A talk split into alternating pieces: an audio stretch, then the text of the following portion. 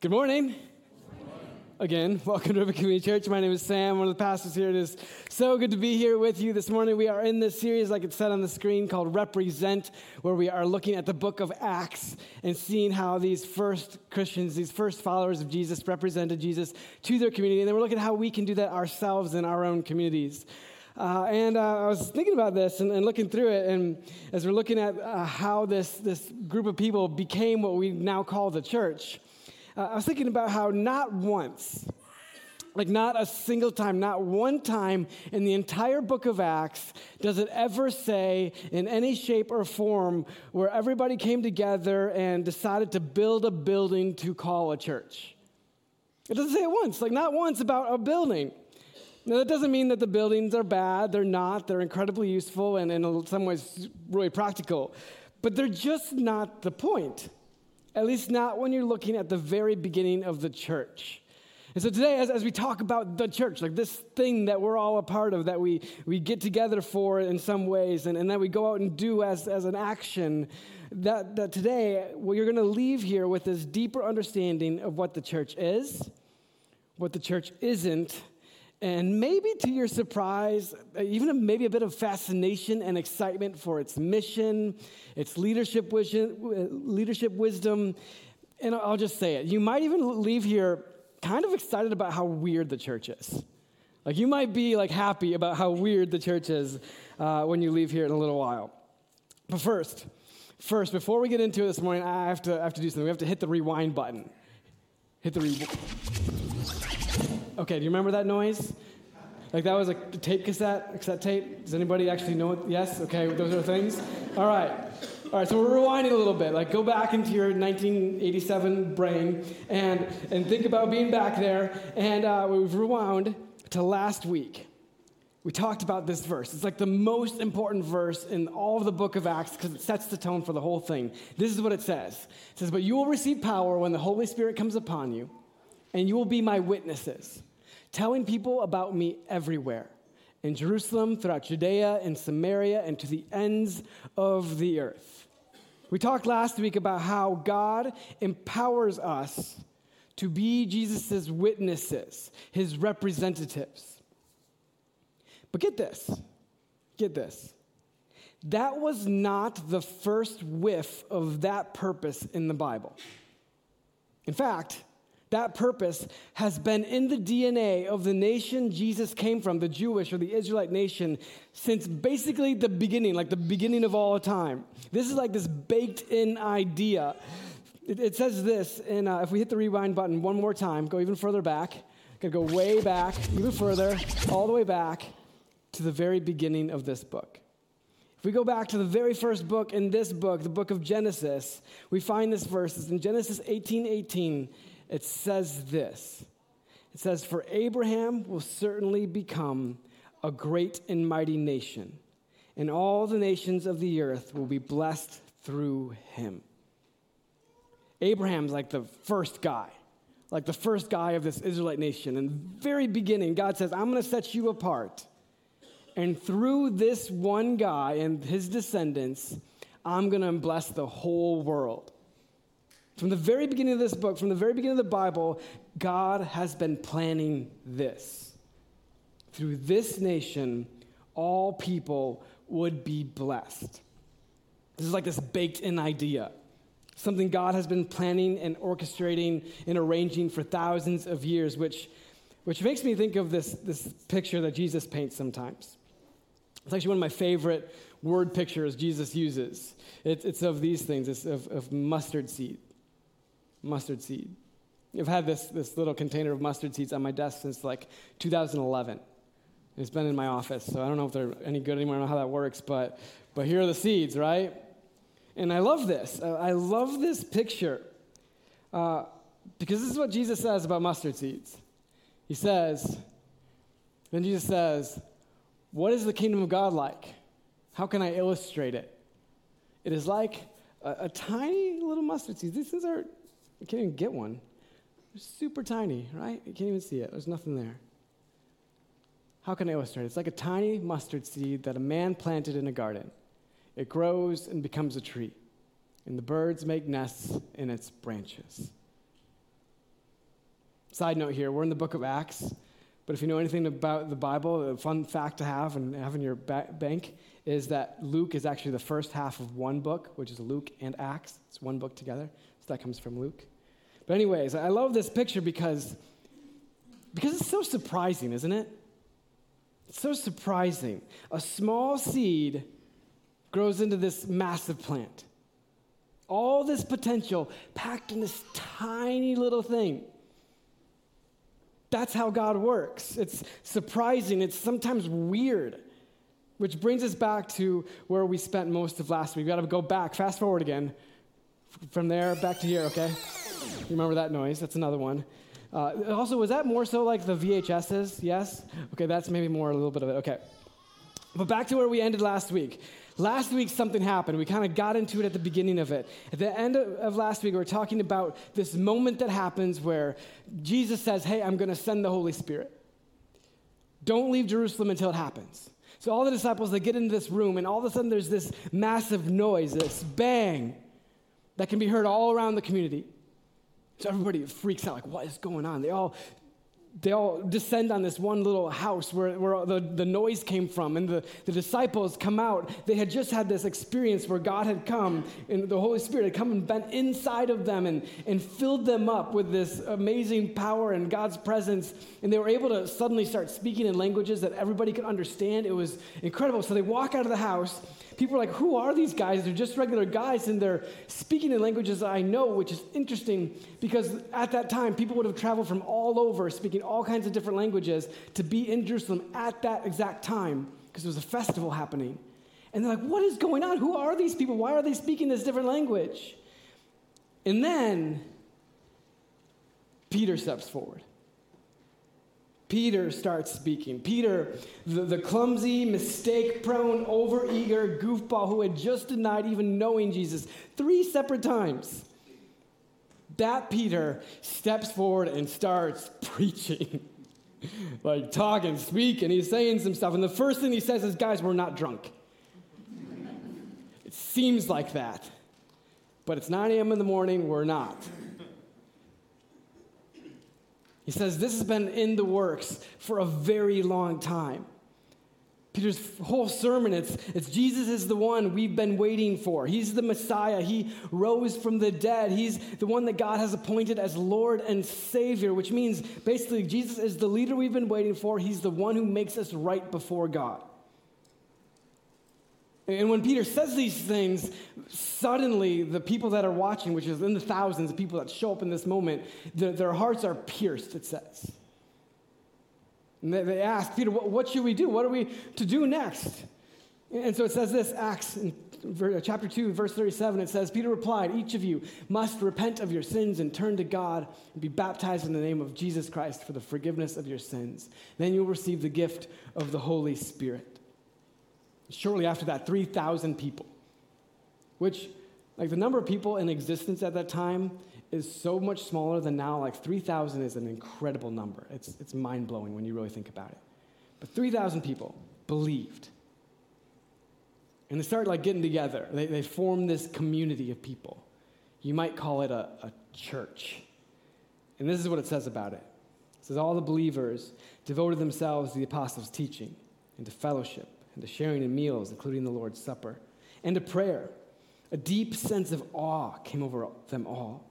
And the apostles performed many miraculous signs and wonders. And all the believers met together in one place and shared everything they had. Okay, so this is the first church, like the very first church in existence. But it doesn't stop there. It continues, it keeps going. A chapter later, we find Peter speaking with the local Jewish leaders. He says this You are the children of those prophets. He's talking to the Jewish people. And you are included in the covenant God promised to your ancestors. And this will ring true. For God said to Abraham, Through your descendants, all the families on earth will be blessed. When God raised up his servant Jesus, he sent him first to you, people of Israel, to bless you by turning each of you back from your sinful ways. Did you see it? It's pretty obvious, right? Like a tiny little mustard seed. God had planted in the ground years and years and years and years had passed until it finally sprouted. The blessing was there all along. The blessing was the plan all along. When Jesus showed up, it just finally emerged from the ground.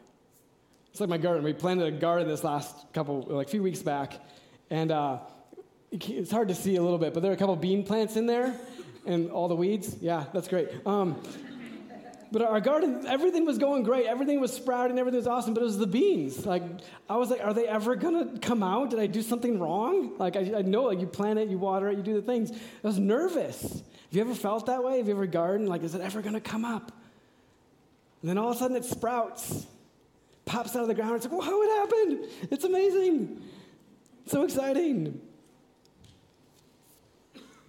That's how the church started. That's how the church started with, Jesus, with the blessing that the apostles were witnesses to. And like we talked about last week, this, this message of Jesus, it was offensive. A number of people did not like hearing it, but somehow the more people tried to fight the message, it's kind of like the more you like weed, the more weeds come. It Kind of feels that way. But the more people tried to fight the message, the more it took root and it spread. It just keeps going and it keeps on spreading. People believe, people are offended, and then the believers, they form these churches, and the pattern happens over and over and over again, all the way through, through the book of Acts. And the message through the whole book is clear. It's the same. It's crystal clear. God sent Jesus to fulfill his promise to bless the nations. He's the Messiah. He's the rightful king. He's the priest. He's God in human flesh. In this kingdom, like this plant that emerges from the ground, it bursts into the world in the most unique and unpredictable ways, forming a group of people. People who are then scattered around the world, who, who live with this unique kind of freedom that's it's odd, who, who live with this certain set of convictions, which, which makes them, to the rest of the world looking in, just look strange. The church became this very strange group of people. Strange because they followed the teachings of Jesus. For example, this one. It's Jesus talking here. He says, You have heard the law that says, Love your neighbor and hate your enemy. But I say, Love your enemies, pray for those who persecute you. This group of people, this church, they, they love their enemy. Like, what's up with that? Like, why would you do that? That's strange. That's odd. Or this one, this other teaching of Jesus. It says, Then Peter came to him and asked, he's talking to Jesus, Lord, how often should I forgive someone who sins against me? Seven times? Sounds like a lot. No, not seven times, Jesus replied, but 70 times seven. So people are looking in at these churches and they're like, you guys are forgiving way too much. Like, that can't be healthy. Like, that, that's, that's messed up. I'm not sure if you guys are doing this right. Why are you doing that? Or this teaching from Jesus. It says, But Jesus called them together and said, You know that the rules in this world, Lord, rulers in this world, lord it over their people, and officials flaunt their authority over those under them. And it keeps going. Next slide here. But among you it will be different. Whoever wants to be a leader among you must be your servant, and whoever wants to be first among you must become your slave. For even the Son of Man came not to be served but to serve others and to give his life as a ransom for many. These people, these groups of churches, like scattered around that, that ancient, the ancient area, they served each other. Served the people who, by most people's standards, should be serving them. The churches bucked the traditional mindset the mindset of take what you can get, punish your enemy, Hold that grudge as long as you have to. Assert your power. They turned it all on its head. It's weird. Like, like when you really look at the culture they did this in, and, and the way that these people began to grow the church, it was like watching an episode of an old TV show like this one.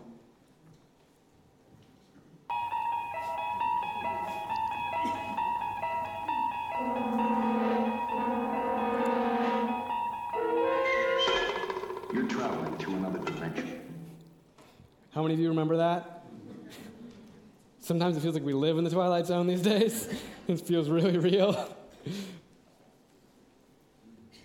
Speaking of the Twilight Zone, I'm going to ask you a little bit of permission this morning. Do I have permission from you guys this morning to geek out for a moment? Yes, yes? All right, good. All right, thank you. Phew. I was a little worried there for a second. Uh, I was reading some articles recently, and like for some reason, these articles caught my eye. I'm not an expert in any of these by any sense of imagination, but sometimes I, I read weird stuff just for fun. And so I stumbled on this article recently. It says this Fundamental breakthrough error free quantum computing gets real. I told you, geeking out. You're like, why is he talking about that in church? I don't know the first thing about this. I'd like Wikipedia it up like crazy. And, and I told you it was geeky, but, but here, just give me a minute and I'll connect it all, all the dots together. A quantum computer apparently does this crazy things. It operates off these crazy principles of quantum mechanics to solve problems at an insanely fast rate. To give you an example, there are these problems that it would take like the fastest normal computer on the planet 10,000 years to compute. 10,000 years. A quantum computer can do the same calculation in 200 seconds. It's crazy. It does this by tapping into the strange things that happen when things get really, really small. Stuff I don't understand, but it's like qubits, and I don't even have a clue what they are, but, but all I know is what the article says. And the article says this A normal computer operates in ones and zeros, and each transistor has to be either that one or the other. With quantum mechanics, each little qubit, I don't know what they are again, I'm not sure, but they can be either a one or a zero or both at the same time. Right? It's weird. And you're like, huh? And I'm like, what? I don't understand, but, but I've had it explained to me like this. Here's how it was explained to me. If, if you study atoms, like back in high school or middle school or something, an atom has different parts, right? Neutrons, protons, and Electrons, good job. Feeling smart this morning. Way to go. But, but here's the crazy thing about electrons electrons do this really weird thing. They exist in more than one place and in more than one form at the same time. Like they can be two places at once. The point is this when you get really small, weird stuff starts happening. And, and that's the field of quantum mechanics. Second article, only two, don't worry. Something weird is going on with our universe. Hubble detects changes in the rate of expansion that cannot be explained by current physics. Exciting stuff. If you don't know what the Hubble telescope is, it's a really fancy telescope that takes pictures of everything outside of the Earth. It's taken a lot, a lot of pictures, and they use this to measure different things. And recently, there's been a lot of data being pulled in, apparently, according to this article, and what it basically says is we had a theory for how fast the universe was expanding. And now, with these pictures, that theory isn't quite right. And we're going to need to adjust our theory. It's not what we thought it was. It's not doing exactly what we hypothesized it would do. So, not only do things get strange when they get really small, things also get really strange when they get incredibly large and grand and big scale. Okay, that's the end of the geeking session. But why did I tell you that? I want to start by saying none of this, I'm not trying to say that any of this proves God's existence or anything like that. Science isn't even trying to look for God as a possible explanation, so it's not going to find it. It's not even an option. You can't look in that way. It's not how it works. But, but here's why I share these stories our universe is far stranger than we know or often realize. There are very weird things that we cannot explain fully everywhere we look. Everywhere we look. It's not all that different from the early church. The early church was weird for a variety of reasons. They did things backwards, like loving their enemy. But more than that, more than that, they had a hope They had this hope. These first followers of Jesus, they were marked by this belief that our world is headed somewhere. That in the end, excuse me, that there is a beginning and there is an end, and that there is a heaven. That in the end, it's Jesus who makes all things right. There will be judgment, Evil will get what it deserves, that trusting in Jesus is what makes us right before God. Peter, he's talking in, in the book of Acts, a couple chapters later, in chapter 3, verse 19. He says this this is him te- teaching, like what their hope is. He says, Now repent of your sins and turn to God, so that your sins may be wiped away. Then times of refreshment will come from the presence of the Lord. And he will again send you Jesus, your appointed Messiah for he must remain in heaven until the time of the, for the final restoration of all things, as God promised long ago through his holy prophets. God has a plan to restore all things. That was a strange belief. Strange, like electrons existing in multiple places at one time. Strange like black holes and dark matter and difficult to observe forces causing our calculated expansion of the universe to be off. So, the more we understand the strange things in our universe, the more heaven, the more eternity, the more God's plan for our world and us as humans seems less fantastical and more like, like a faith needing yet comprehensible view of the world and where it's headed. Our, our, church, a church, is a group of people that believe that this is not how things are meant to be. Pain and suffering and evil, they are not how this world was originally intended to be. God has in, intervened in history. We believe that most powerfully through Jesus, and it's through Jesus that God has made and is making all things right. And here's the big one that process, the beginnings and first fruits of that work, it has already begun, and it's happening in and through us, the church. The church is not a commodity. It's not a building, a social club, a social justice initiative. It's not a uniform group of people. It's not a free concert. It's not a free TED talk. The church is. It is one of the most important things a community can have. It, is, it often meets in a building. It's an incredible group of people that come from all kinds of different backgrounds and in all kinds of different places, and it serves as the fabric of a community. And it does amazing things for a community to help it serve and all that kind of stuff, but it's more than those things. The church is a the church is a, one of the ways that this mustard seed keeps growing. God's kingdom keeps reaching people. It keeps changing lives. Thursday, this last Thursday, every Thursday I, I give this sermon to the staff. And some weeks it's like, great, it's looking awesome. Some weeks it's like, ooh, boy, he got some work. this was the second of those this week. He's like, ooh, boy, you need some work. And so that kind of, it's always stressful, right? Like you want to make sure it's good. Uh, and there's some things I needed to iron out. But I went over and I had a meeting planned with a guy named Ben Field. Um, plenty of you know who he is. Uh, he's, he's been a part of the church for a very long time, he and his wife, Kelly.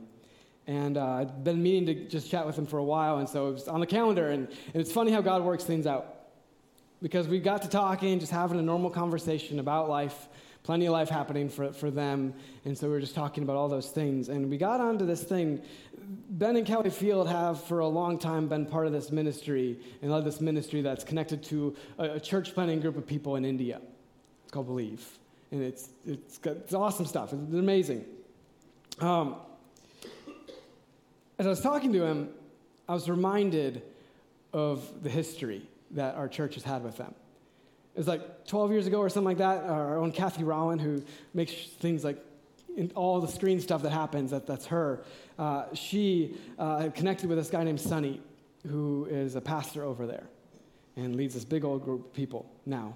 Uh, met him at a, conference, a prostitution conference in, in, Green Lake, which sounds really bad, but it's actually the anti thing. Um, so uh, she met him there, talked to them about stuff, got connected. Long story short, Ben and Kelly get connected and a bunch of other people, and uh, they start to support the ministry that he's doing. There's planting churches. And there's this picture, this is one right here.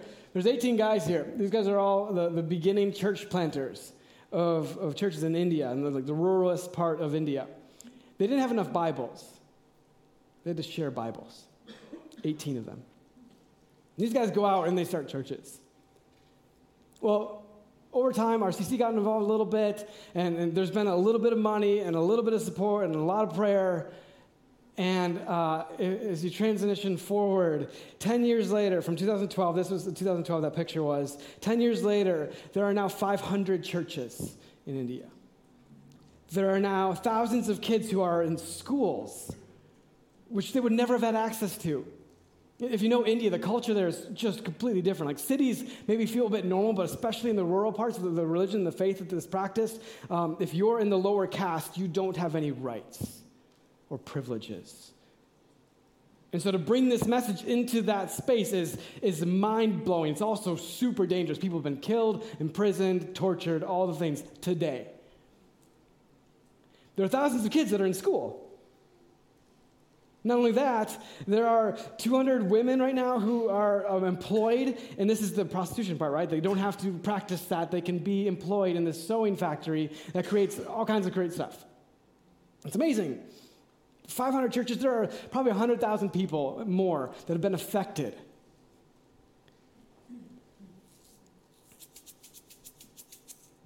Mustard seed. Amazing what God does through mustard seed. The kingdom of God, the reign of God, where God rules, that's what it is, where He is ruling.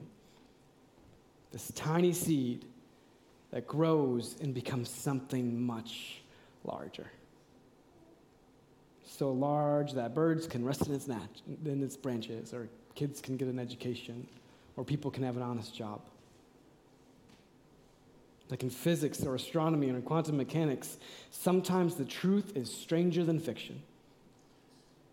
Like when a community of people, let's call them a church, when they let God's grace and mercy, like a mustard seed, grow inside of them. When that happens, it messes them up.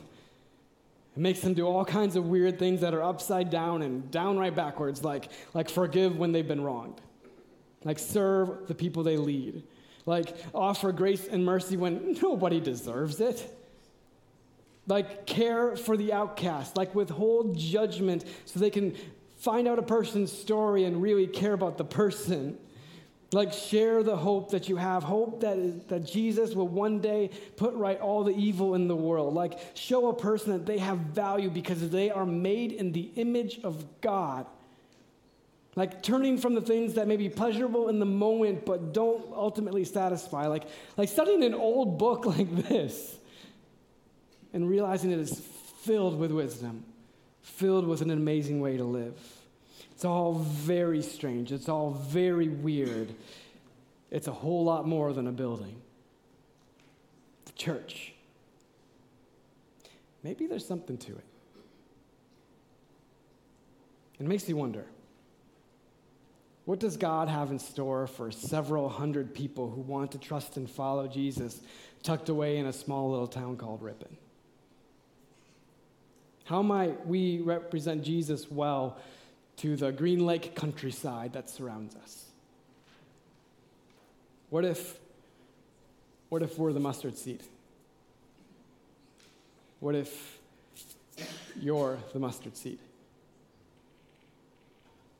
Normally, I, I finish by telling you all the things you should do, like, like here are the next steps. But instead, I'm going to say a prayer, and the prayer is going to be a prayer of questions.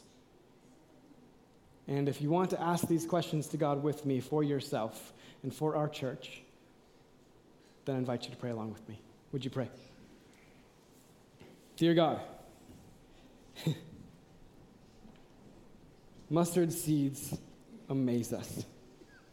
They're more than we know And God, as we think about what you're doing in us and through us, we ask, God, that you would help us to ask these questions. What are you doing in and through me as a person, as a mustard seed, as somebody who's trying my best to follow you?